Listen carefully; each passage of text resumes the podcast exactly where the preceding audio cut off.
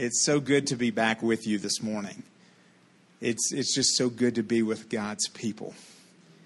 Um, I've gotten to where I don't say that I'm just going to be preaching somewhere, it's that I get to be.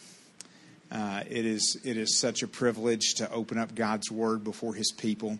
My prayer and my heart is not to please you, but to please my heavenly Father and to do what He wants. And my prayer for you is that you wouldn't even please yourself, but that you would also please our Heavenly Father. He's got an agenda this morning. Church isn't just happening, God is doing church this morning. And um, at the International Dateline, worship started many hours ago, and, and slowly worship uh, saints have been gathering to lift up their praise to the Lord, and it's wrapped around the earth like a blanket.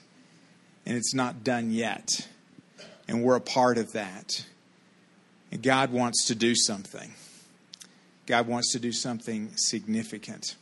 And, um, and so I, I want to pray also that God will just come and meet with us. I want to ask you to go ahead and bow your heads because I also just sense that there are some needs. Uh, I was just looking at your faces earlier. There's some needs here. And I want to start out this way with your eyes closed and your heads bowed. If you just have a need this morning that you'd say, Pastor, would you pray for me? I just have a need. And I'd appreciate some prayer. I see your hand. Are there some others? Raise your hand. I see yours. I see yours. Oh, quite a few all across the congregation this morning. Let's pray for these individuals and for ourselves as we come to God's Word. Heavenly Father, we come before you as your creation. You have crafted us. And Father, even if we've not raised our hand, you know us through and through and know what is going on inside us right now. You know us better than we know ourselves. And Father, we come because you are the creator and we are the creation, seeking your help, your touch, your movement, your work in our lives in these areas of our need. And Father, I don't know if these individuals need comfort, if they need provision, if they need healing. But I know in whom I have believed. Lord God, we know that you're able to bring all of these things where they're needed. And so we come and ask that you would tend to these individuals, granting them strength and endurance for these moments. And Father, we ask that you would come with your mighty power and your great compassion and your eternal wisdom, and you would work in their lives. And I pray, Father, that you work in a way that they can see that it's you that it's work. It's not just something happening. Father, encourage them.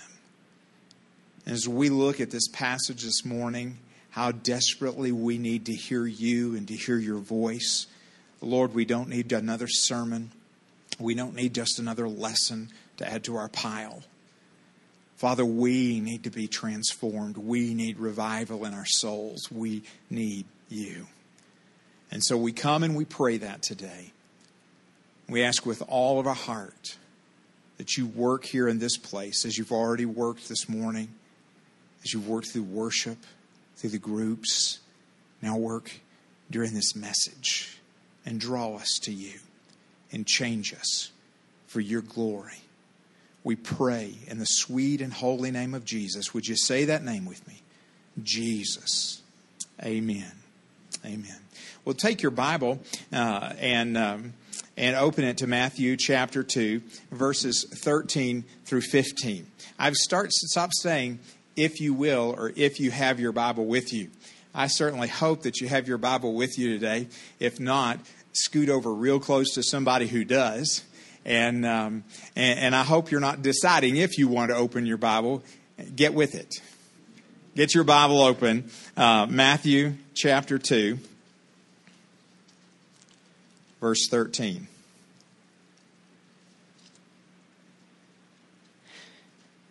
I'm going to read this passage. You'll find words similar to these in the translation that you have there. I'm reading from the New American Standard Version. This is about Joseph and Mary and the baby Jesus. This is one of those Christmas passages. It says this Now, when they had gone, it's talking about the Magi. I'll mention that in a moment. Behold, an angel of the Lord appeared to Joseph in a dream and said, Get up and take the child and his mother and flee to Egypt and remain there until I tell you. For Herod is going to search for the child to destroy him. So Joseph got up and took the child and his mother while it was still night and left for Egypt. He remained there until the death of Herod. This was to fulfill what had been spoken by the Lord through the prophet Out of Egypt I called my son. This morning I want to talk about what obedience is. Uh, there's a lot of things we could talk about about this passage, but, but that's where we want to go. The background of this is, is Jesus was born in Bethlehem. Some wise men from the east, some magi, that term is used in Daniel. It's used to, to refer to a sorcerer. Uh, they're, they're people that uh, practiced Eastern wisdom and religions.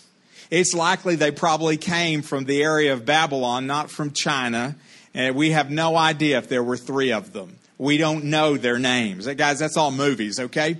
Uh, what we know is that God worked some way and He stirred up people from another land, people, people who, who weren't followers of His, and He, he drew them to the Christ child and used them to help show who Jesus was.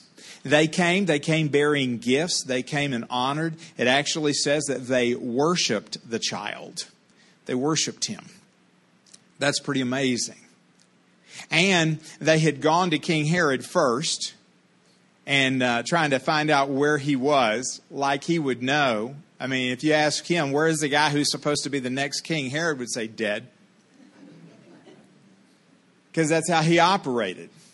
And so they'd been to Herod, and Herod got concerned because there was supposedly another king of the Jews out there, and uh, he pretty much eliminated people like that. So, so they go, they worship Jesus, and, and they don't go back to Herod because they're warned not to, and they go on their way. Herod is incensed about this. And so Herod calls together uh, the wise men, the theologians of the day, the people who read the scrolls, and asked them, So where is this child to be born? And they said, Bethlehem. And, and he comes up with this plan to go and kill all the children two years or younger in Bethlehem. And so in comes this passage God knows. You don't even know right now what's going to happen tomorrow. Neither did Joseph and Mary but God knows. Don't you take comfort in that? God knows and He can handle it. God has a plan for anything that you're going to encounter. And so, so these wise men have left, and this plan is going on with Herod. And so God speaks to Joseph once again in a dream.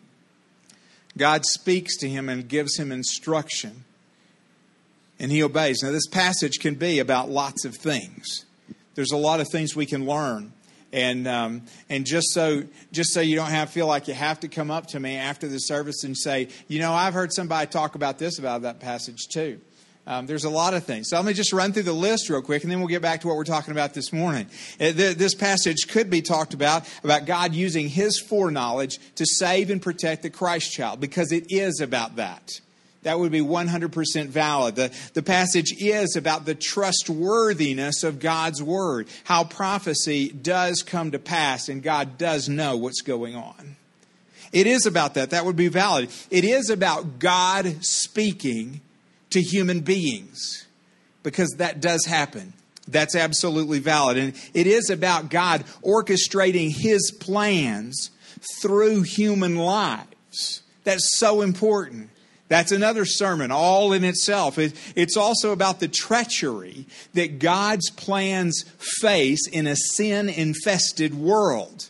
It is about that. God's plan is always at peril because sin always tries to undo it. And so that's all going on, and that would be valid to say about this passage. It's also about how God's will outlasts human treacheries, the thing they'll do, and their resistance to God's will. God's will outlasts those things, just like it outlasted Herod. That would be true and absolutely valid. This passage is also about the, the effect of one person, one individual's obedience on the people around them. Every one of those would be a great sermon. But because we weren't supposed to be here until 7 p.m., I settled in on one thing. It's not that list, it's one other thing. Today's focus is that this is a picture of human obedience. It's about someone hearing what they're supposed to do and doing it. I want to repeat that. It's about someone hearing what they're supposed to do and then doing it. How many parents do we have in the room right now? Okay. Okay, since you said you're parents and not just married adults, that means you've had children or you have children, and you know that your desire, your desire either is or was that they would hear what they were supposed to do and that they would do it. How'd that go for you?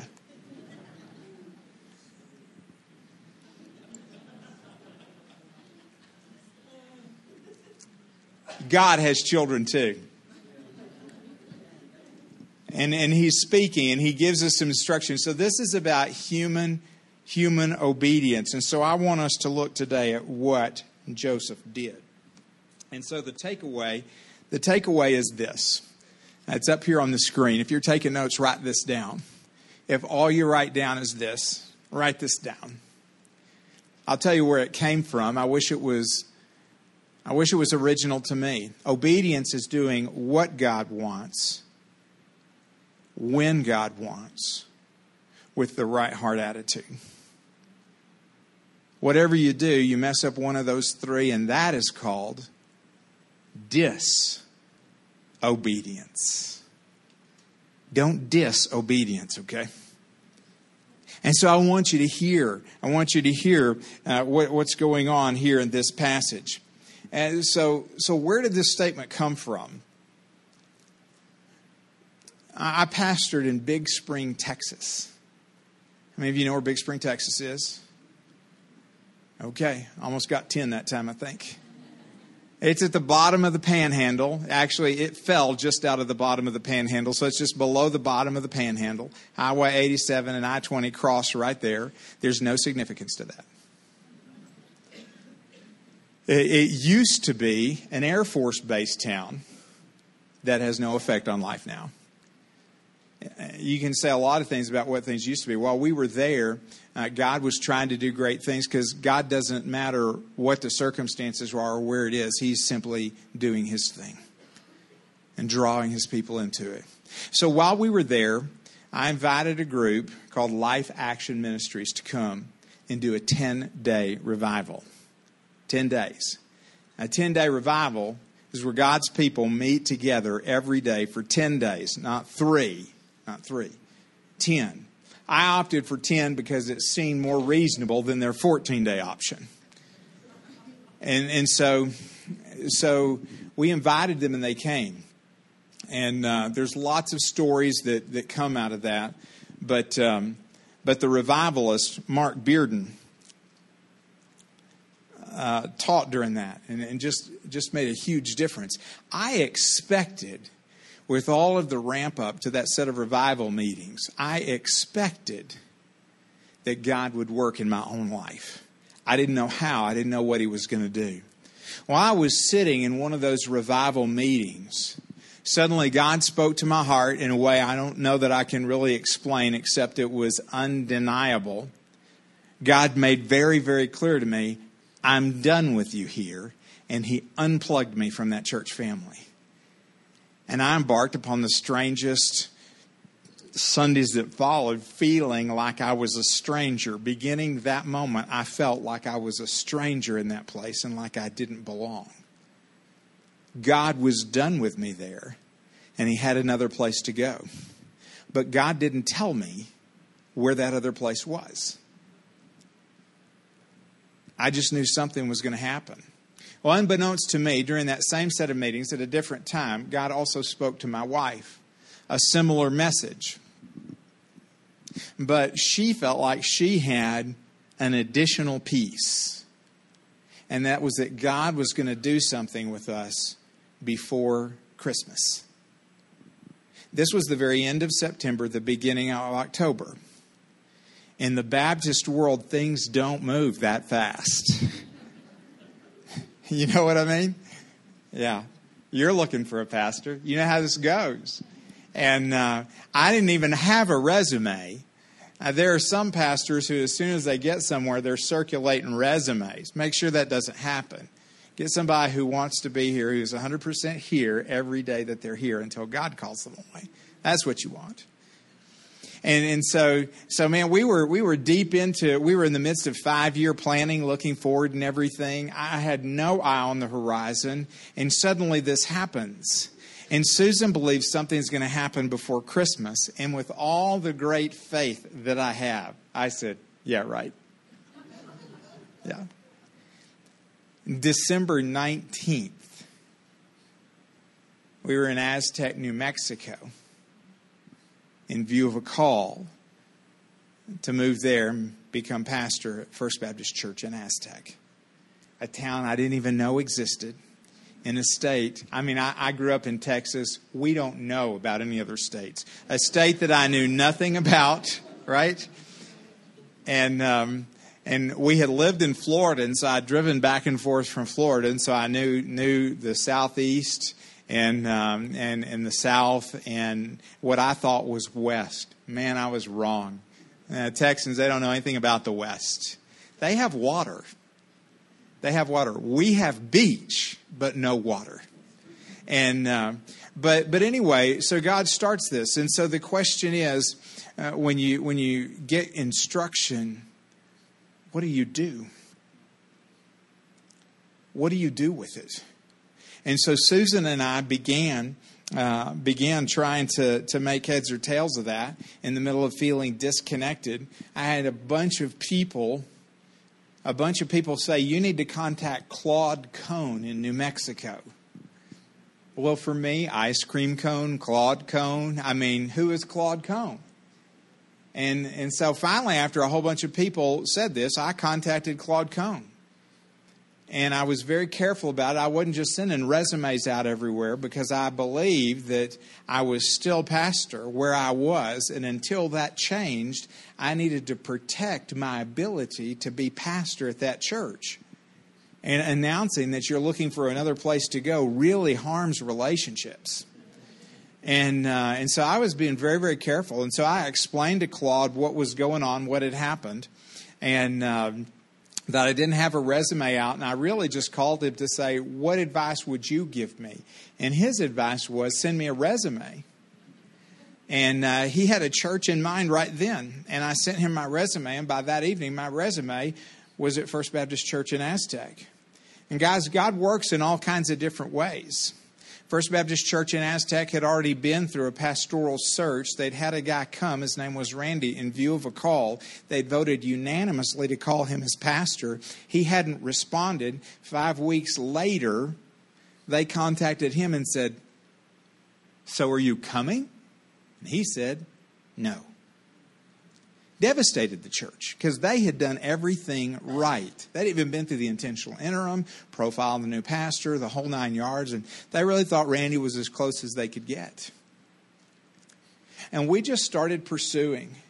And the first time that um, that Ted Russell from First Baptist Church in Aztec called, I thought he was a telemarketer, and I told told my secretary, "Tell him I don't want to talk. I'm not interested."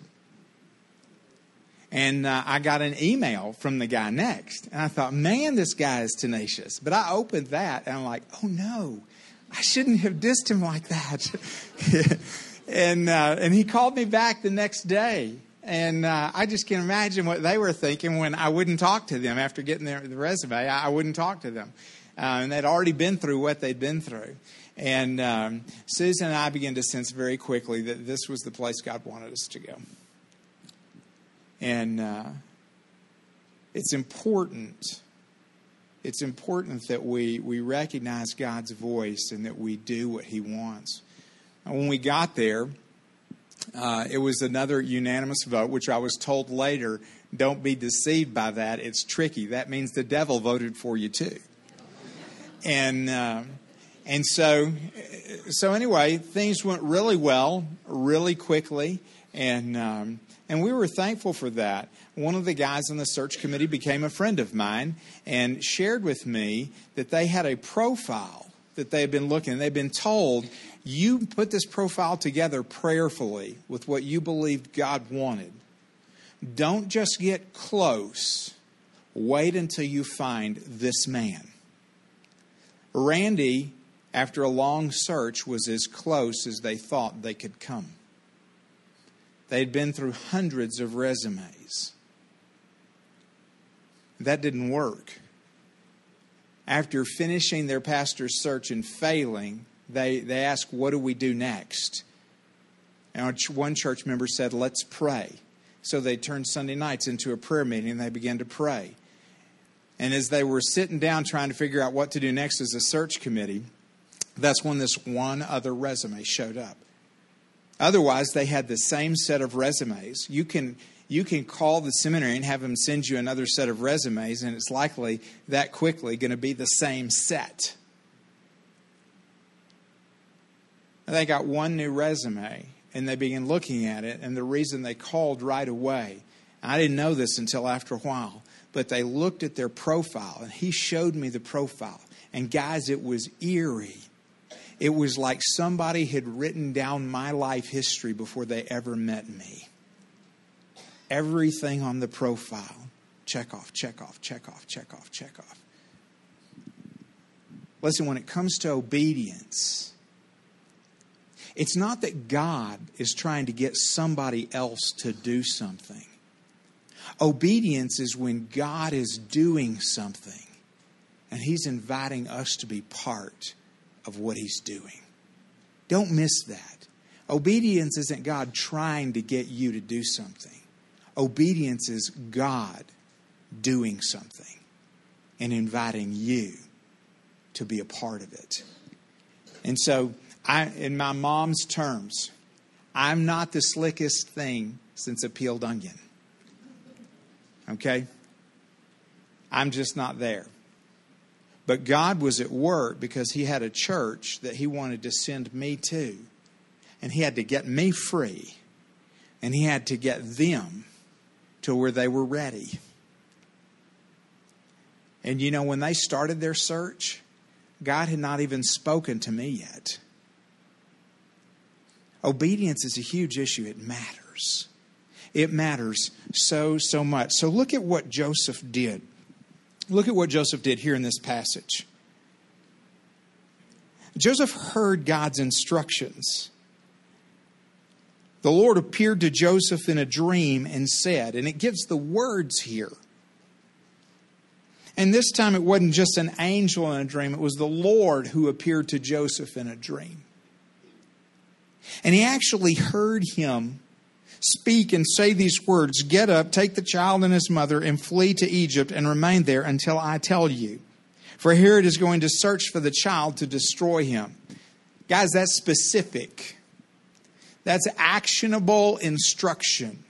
This book is chock full of actionable instructions. You don't need to go home this afternoon and say, Man, I've got to go take a nap because I want to know God's will. Don't do that. Don't do that. We're going to talk in a few minutes about, about how to hear God's voice and what you can do, the process of obedience. But, but there are a lot of ways through the Bible and, and in real life that God speaks to people. And I just want to walk through these because the question is valid. What does it take to know what God wants you to do? I encounter a lot of people who want to know that question, and I want to know that answer once they realize that God wants to give them instruction and direction for their life. Right now, God has something specific in mind for every single one of you, without exception. without exception. So, first of all, God speaks through the Bible. If, if you're a, um, I just lost his name, experiencing God, some, Henry Blackaby. If you're a Henry Blackaby devotee, you're going to recognize some pieces in here. But first of all, God speaks through the Bible, His Word. That's the easiest way. All the other ways I'm fixing to list must line up with what God says in His Word. And so, if you begin to experience some of the other things that I mentioned, but you are not saturated in God's Word, beware. You are able to easily be deceived. And so that's why I start with the Bible. Then God speaks through His people. God speaks to his people through teaching and preaching. That's one of the ways that happens. But he also speaks to his people through wise counsel. We're supposed to counsel and help one another with life. God speaks to us through us, uh, through us to others that way. And God speaks through his people using casual comments and reactions. There are people who are trying to figure out what God wants them to do, and you don't even know it sometimes, but they throw out little things and they're floating them in front of you, and they're watching just to see how you react because they respect you. But they don't want to tell you they're struggling because they don't know what God is saying to them. And so those, those casual comments and reactions are important. God also speaks to his people um, with prophetic declarations. And time after time, time after time, uh, people will say something and it ends up coming true. Now, they're not a prophet in the Bible. I, I was just talking uh, some folks back here on the back row and, um, and, and, telling the story. Um, Susan and I, in college, we joined Windsor Park Baptist Church on the same Sunday. We didn't know one another. She came from Tennessee. I came from Texas, whom Tennessee helped. That's what the Alamo is all about. It's how Tennessee helped Texas. That's what she tells me. And um, anyway, she she came and she joined the church that Sunday, and I joined the church that Sunday. And there's a story there we won't get into, but um, but there there are people who sit on the back row. You blessed people who sit on the back row. Um, uh, some amazing things can happen on the back row. Don't don't let teenagers sit back there. But but the back row can be an amazing place. And there were some ladies who sat right over here. We had a center aisle, and they sat right over here. We had glass glass a glass wall that opened in the foyer, and they were right in front of that glass, right back there. And and Susan and I refer to them now as the back row prophets. Because once we became engaged to be married, they let us know that on the first day when we joined the church, they looked at us and said, They're going to make a beautiful couple. Guys, I had a long way to go before that. I had a long way to go before that. I had a lot of rough edges, right? Yeah, she's she's just laughing. yeah, she's in and other girlfriends. Um, but um, but but God can use us in the things we say that way. Uh, also, the Bible talks about our responsibilities to encourage one another and to admonish one another, which is a rarely practiced activity in the church that should be commonplace. Uh, but all of these things are the way God uses His people to speak. And then God also speaks through prayer and through the Holy Spirit. And I put those together because usually God speaks by the Spirit when people are praying. And I can't really explain this to you, except those of you who I, I, see some heads nodding. Those of you who've experienced know what it is when suddenly God speaks to you that way. You'll recognize it. Um, but God speaks by His Holy Spirit in unique ways to people as they pray. Prayer is important. Prayer is actually a two way conversation. God wants to talk to you. Conversational prayer is what prayer is all about.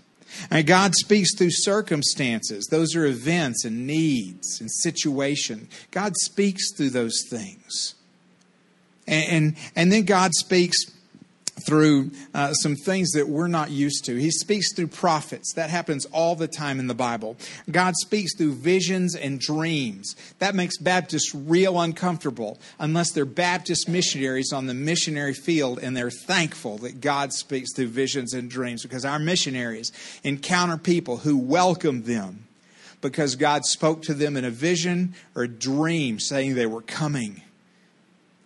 Sometimes they even know what they're going to say when they walk up. God still works that way. God speaks through angelic appearances. Once again, that makes Baptists uncomfortable unless you're a Baptist missionary in a third world country somewhere. Today, God is still speaking through angelic appearances. Angelic appearances open the doors sometimes for our missionaries to go into very unreached places. And then God speaks through direct audible communication. Now, I've not heard this happen recently, but, uh, but I read the Bible, and it's happened a lot in the Bible, in the Old Testament and the New Testament. God chooses sometimes to speak Himself to His children and to other people around them with His own audible voice. Woo! Man, I think that's awesome. I think that's awesome. God does all of these things. Uh, God speaks. And so, so Joseph heard God speaking. The next thing in this passage, and I love this, Joseph did exactly. And I want to emphasize that word exactly. He does exactly what God instructs him to do. Look at the passage. Uh, here's how it goes Get up, take the child and his mother, flee, and remain there. Get up, take, flee, and remain. Verse 14. Guys, I want you to know when, when I measure my own obedience against this little story, it's convicting. Look at verse 14. Here's what Joseph did. So Joseph got up, took the child and his mother while it was still night, left for Egypt. That's the flee part. And then he remained there until the death of Herod. That's exactly what God told him to do. Get up, take the child, flee, and remain. I'm sharing this with you this morning because I'm just reading through Matthew. And in every passage I read, I believe God has something to say. And I was praying, I was looking, trying to figure out what it was. And then I realized what Joseph did. So, really, all I'm doing this morning is sharing my quiet time. And, and, and this is amazing. There are people in the Bible who are, uh, who are amazing people who struggle with what God asked them to do. Some even say, Oh, you want me to speak? Not me. I'm really not a good speaker. You must have somebody else in mind. Does that sound like Moses? Joseph, in the middle of the night, he didn't even, he didn't even wake up and think, oh, it's too early, and go back to sleep until morning. As soon as he heard it, while it was still night, he did exactly what God had in mind. Is our obedience like that? Exact. And then I just said the, the next thing that Joseph acted promptly. There's no delay or hesitation. He, he, doesn't disagree with what God says. He, he doesn't disagree with when God says it. Remember, obedience is doing what God says when God says it with the right heart attitude. And so that brings me to the last thing um, about attitude. This attitude that happens here, the way he approaches this, this is not how Joseph started out. You remember Joseph. This is the guy when he first heard what God was doing, decided he would be gracious and put Mary away secretly. Dispense with the problem. He wasn't just saying, not my problem, he was saying, not my child. And he's had this whole attitude shift to in the middle of the night, this man who didn't want to take on what it was going to mean socially to have a wife who was expectant outside of wedlock. A man who didn't want that now in the middle of the night will get up and take that woman and that child and leave their country and flee to a country where they are strangers and immigrants. Guys, this is huge. He's had a, a major attitude change. And his attitude is it's, it's part of this whole picture, that change in who Joseph is and, and what he thinks and how he operates. That's part of this passage. That's why it leads up to it. And Joseph is, has changed. During that revival service, Mark Bearden, the revivalist, talked about obedience. And one of the reasons I knew that, that I really needed to, to take action is because he said those words. Obedience is doing what God wants, when God wants, with the right heart attitude. And so, a young man sitting there feeling unplugged because God has said, I am done with you here, knows that beginning tomorrow morning, beginning right now, I have to act. I have to begin to, to think differently, to live differently. What Mark Bearden said obedience is doing what God says. What God says, when God wants, with the right heart attitude. I see that right here in Joseph. I see Joseph live that out. To live that out, you and I can live that way. And so, what does this mean for you and I? If we're going to take this and not just have it be a story, and we're going to leave here and be transformed by God's word, if that's going to happen, what does this mean for us? What's going on? Well, there's, there's a process with obedience obviously there's some kind of prophecy. You can't just obey before God speaks to you.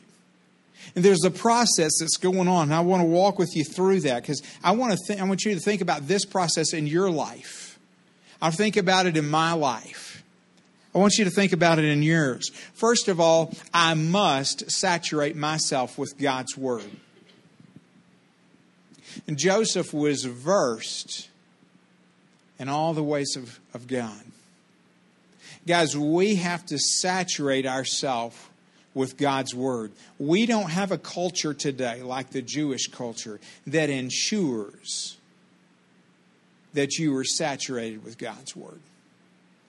And so it's up to you to make sure that you're saturated. I have a, a brother in law who used to call and say, Hey! My next words were, Who is this? And I finally told Norris, I said, here's, here's what you need to do. You need to call and say, hey, this is Norris, until I tell you it's okay, I got it. Because you see, early on, I didn't recognize his voice just like that. Until I'd heard his voice over and over and over and over, I began to recognize it. Then he could just say, hey. And I get it. We need to become that way with God. We need to be so versed in the scripture, not so we can quote scripture. And guys, we need to be so saturated with scripture so that we will recognize God when He speaks. Because if we don't recognize it, we're not going to pay attention to it. And so, if you want to be obedient to God, you have to saturate yourself with Scripture. I am certain of this I am certain of this. Some of the least obedient people in churches are those who spend the least amount of time with God's Word. And you need to spend a lot more time with God's Word than you spend with church activities. Okay, let me try that again, get those amens going. You need to spend a lot more time with God's Word than you do with church activities. Because that's where it's at. You see, when you get into a small group that's discussion oriented, uh, you probably experience how that can go awry. Unless, unless people are saturated in God's Word. So those discussions don't, don't take off and go directions they shouldn't go. And you, you need to saturate yourself with God's Word so that you will recognize His voice you need to be used to hearing him, used to his ways. And, so, so after you, you saturate yourself with God's word, you need to make yourself available for God to speak to you. You have to do that. I have to do that. We have busy lives where we have lots of technology these days around us that's not making us less busy or less stressed or better managed. It's causing thumb surgeries. And so we need to carve out time. Spiritual disciplines, spiritual disciplines are all about carving out time in your life for God to be God. And we desperately need times in our life where we set aside for God to be God. And some ancient spiritual disciplines took a long time because that's how long they felt it took for them to make themselves available to God. We have to do that. Before we can ever think about doing what God wants, we have to saturate ourselves with God's Word and we have to make ourselves available to Him. There are some people that God could speak to. If they heard, they don't have time for Him because their life is so busy and filled with so many things that they prioritize above Him. And we've got to change that. We are the church, it's not somebody else, it's us. We are his children. And then, then I have to seek God's will. I have to seek it. I become saturated, so I recognize his voice. I make myself available to him, but then I have to seek. There's, there's a pursuit here.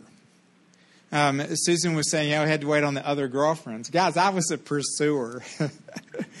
I mean, I, I, just, I don't know. It's like I didn't want to be alone or something.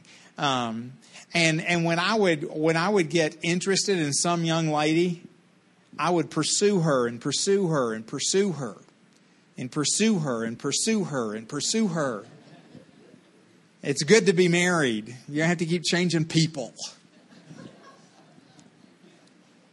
And and and that pursuit, that pursuit needs to be focused upon God we should want to spend time with God. We should pursue Him because we love Him so much that we want to get in His presence and experience Him and hear Him and, and see Him and be around Him and, and just, just soak in Him.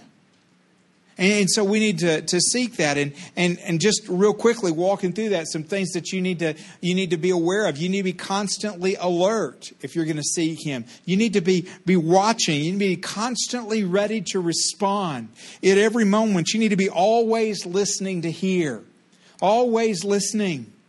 Right now, there are all kinds of radio stations broadcasting their signals, and they're passing right through this room, and they desperately want your attention so they can sell it to advertisers and make money off of you. Listen. You see, the reason we don't hear them is because we're not tuned in, we're not connected, we're not trying to listen. And I guarantee this if you're not listening, you'll never hear just like the radio stations in this room. They've not caught your attention. None of their advertisements have swayed your opinion because you're not listening to them. And so, so that's part of seeking God's will. And you're always looking for God's activity. Don't you want to see God at work? Oh, let me try that again. Don't you want to see God at work? To see His hand move to see things only God could do, to be a part of that. You have to look around for that. Uh, you know, police lines are amazing. That that tape, you know why they put that yellow tape up sometimes? Is because when, when people see something going on and they can go stand around in cities where there's a lot of walking people, this is a big problem. People just want to get closer and closer and closer, and they'll actually press up against that police line tape and push it as far as they can with not knocking over pylons and everything because because they uh, they they're they're so looking for for what's going on and and wanting to be there, wanting to be part of it. Obedience is intentional action. It's not just going to happen to you. And so so we have to do what God says and, and we have to, to follow this process. Let me give you some statements. A couple of them I already said, and I, I just want to review them. I want us to think about them. When God gives instructions, He's not asking someone else to do something, He is doing something. He is doing something. Instructions are invitations to join God in what He is doing. Henry Blackaby didn't come up with that, he just popularized it. That's been in the Bible for a long time. Instructions may tell us to do something, this is so important, or to not do something.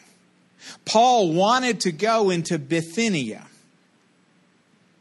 He wanted to go preach the gospel there. Isn't that a laudable thing to want to do? But he said that the Spirit prevented them from going to Bithynia. And then he got a call to go to Macedonia. Listen, sometimes obedience means doing something, and sometimes obedience means not doing something. So for you this morning, uh, you may be starting to process through some things that God has spoken to you, and there may be things you need to do. But for some of you, God may be speaking to you about things that you shouldn't do. Uh, let me let me give you a, a real practical illustration. So in my quiet time, I'm praying along, and and and I realize there's some things that, that I'm just facing temptations, and and I'm struggling with it. And, and I have a smartphone. I have apps. Not abs, apps. I have apps. And, um, and I've got a Fox News app. I'm going to get my thumb surgery. And I realize that there's stuff that Fox News pumps out, you know, the conservative news organization, that is trash and no one needs to see. And as I'd be going through that app, I would just I would just feel drawn to that. I don't know if you lost your flesh, but I never lost mine. My my flesh still fights all the time. Wants to be fed, wants to take over, wants to enjoy life. And I was facing temptations and I'm praying along. I'm just figuring, you know, what do I do? What do I do? What do I do? Stop using the app. I don't, I don't know really how to say it more clearly, but I'm praying along, and during my quiet time, God impresses upon me. I mean, it's, it's, I mean, I mean, that didn't even take thought. But I hadn't thought of it. Stop using the app. And you know, an amazing thing happened when I, when I stopped doing something God was trying to get me to stop. That I'm not facing all those temptations every day. Every day. Multiple times a day. Isn't that subtle? Listen, God knows about you. He knows your life. He knows what's going on around you. He knows His big plan. And He's got a slot for you. He's got a slot for you in all that. There's some things you have to do, there's some things you have to stop doing. And, and that's all part of obedience. And so we need to make sure we don't, we don't miss that. Listen to Matthew 2 13 through 15 one more time. With all that in your mind, I want you to just listen to this. So Joseph got, I'm sorry, uh, 13. Now, when they had gone, behold, an angel of the Lord appeared to Joseph in a dream and said, Get up and take the child and his mother and flee to Egypt and remain there until I tell you. For Herod is going to search for the child to destroy him. So Joseph got up and took the child and his mother while it was still night and left for Egypt. He remained there until the death of Herod.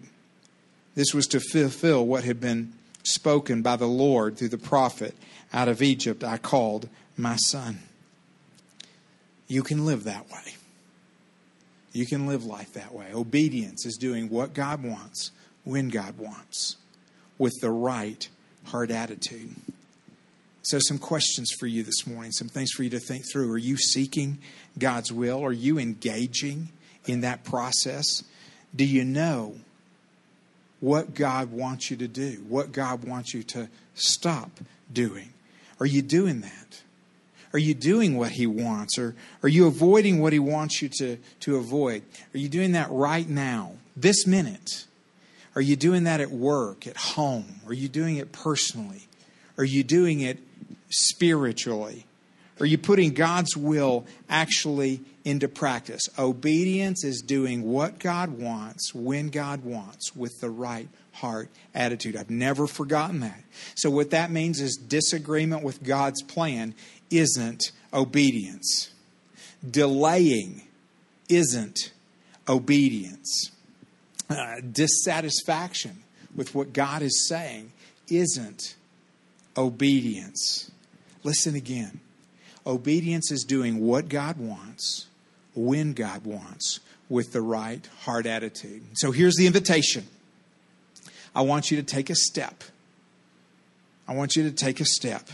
In just a minute, I'm going to ask the deacons to come forward. And here's what I want you to do. If you're thinking about something and you're realizing there's a place of obedience where you need to take another step, you've stalled out, you delayed, you've resisted, whatever it may be, or you've just heard the instruction, whatever it is, you know the next step you need to take right now. In just a few moments, I'm going to invite the deacons to come up here and stand up here.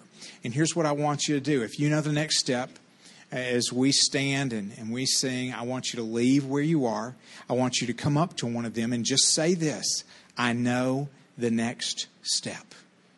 You don't have to tell them the story. You don't have to tell them what the step is. Just, I, I know the next step. And they're going to pray over you because what we want to do is, is, is pray over you. We want to celebrate with you that God is drawing you into something. We want to pray over you that God will help you to obey and celebrate with that.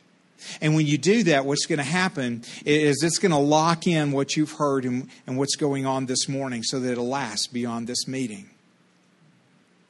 Now, if you're hearing God speak and you take the next step and you don't do anything about it, the chances are good that the next time you hear God speak and bring up that step, you won't do anything then either. And if you do that enough times, you will become cold and calloused spiritually and unuseful to God. Don't, don't let that be the path you take. And so, so I'm going to invite you to, to take that next step. Uh, those steps may be that, you know, maybe you do need to saturate yourself with God's word, God's word. Maybe you, you know what you need to do. Maybe you need to do some things to make yourself available to God more. Uh, all of these things could be steps for you. And so, so I'm going to invite you to do that. Some of you, some of you have never taken steps of obedience to God, and your heart is stirring. You think, I need this. I need this. So here's your first step. And I, am going to stand down here too, and I'm going to ask Stephen to come stand beside me as we sing. And what you need to do is take the first step of obedience, and that's to trust Jesus Christ as your Savior. You need to be forgiven of your sin. You need to be saved from all of its consequences. And what Jesus wants to do is He wants to come into your life and begin working to remove all the barriers that prevent you right now from hearing God speak to you. And so, if that's you, don't come to these deacons. I'm going to ask that you come to Stephen or I and say, I need to follow Jesus. I want to follow Jesus. And some of you may be here and you've been looking around and you've been coming and you're not formally a part of this church family. Um, you like it. That's a good thing. But you've never really connected. And so people don't know where you stand. And if God's stirring on your heart that this is the place for me, then the other part of the, the invitation is this you need to come and be part of this church formally. Formally, not formerly, formally. And, and, and, so you just need to come and say, I want to be a part of this church family. And we'll help you with that. Whatever is God, God is speaking to your heart this morning, there, there is a way for you to respond. Perhaps you just need prayer this morning. And it's not any one of these things. You can come to any of us that are up here this morning. You can come to any of us, and we'll pray for you. You don't have to tell the whole story. God already knows. Just say, I, I just need you to pray for me and we will pray over you. It's our privilege to do that. That's what church is all about.